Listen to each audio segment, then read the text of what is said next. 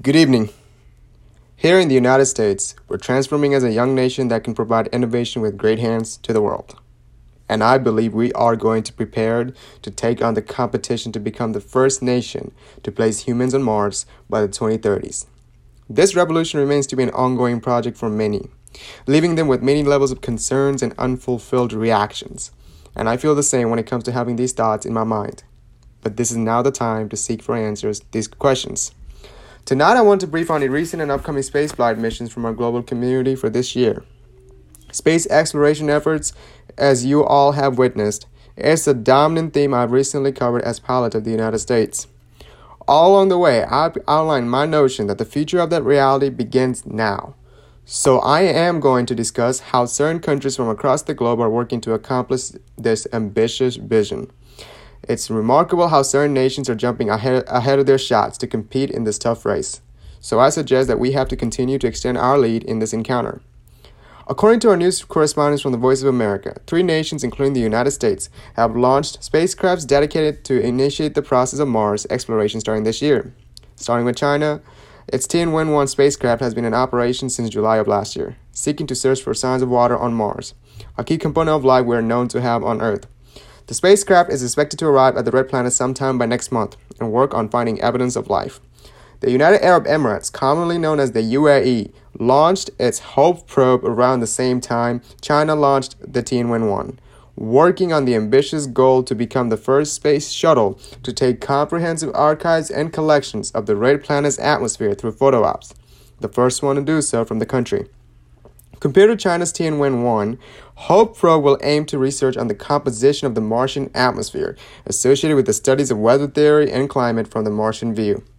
These countries are joining the ranks in this vast space competition, but the good news is that America has also ramped up its exploration efforts on Mars through missions being conducted through SpaceX, our NASA Space Centers, and Boeing. These agencies from our nation are testing on ways to carry pilots and astronauts safely into Mars and we have been successful so far with that from our recent two missions conducted through our commercial crew program from the International Space Station. New space vehicles manufactured and made from these agencies are still being tested with effectiveness, which demonstrates our adaptability and readiness to implement planetary defense collectively. These are very good updates, and we have a chance to step on our courts this time around.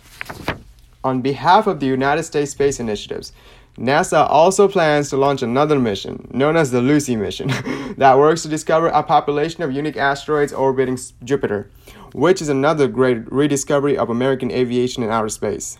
After three decades, NASA seeks to replace the Hubble Space Telescope with James Webb Space Telescope to improve the methods of planetary exploration with comprehensive lenses and a great depth of observing space to aid the Lucy mission's goal by October 2021. Once again, these space initiatives are excellent ways to embark on the continuity of space exploration for the United States and the rest of humanity, thus opening more doors to remain competitive as the world's leader in our vast universe. As the people of the United States of America, we started as a nation of only 13 former British colonies in 1776, breaking away from the English colonial tyranny. Then we marched into the westward expansion and settled in our western frontier since the 19th century.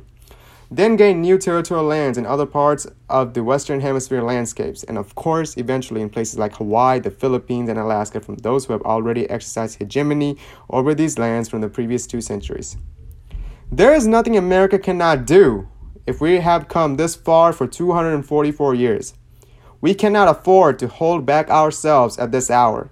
Instead, we must remain assertive and seek to achieve our ambitions, even if it means having to fight against the obstacles heading into our way. Based on this historical progress in our land settlements, I believe we still have the power and the strength to successfully and powerfully settle on our final frontier in outer space through investing in leading space technologies and providing reasonable feedback for prototypes from private and government sectors that can back up the objective of finalized modules for remote, remote housing opportunities. There is nothing that can now hold us back if we have expanded our horizons much quickly and effectively. It's an exciting time to dream and work to provide new possibilities for new frontiers. Don't ever look back. The future is ours to conquer and win. Thanks for staying by. Stay tuned for more updates.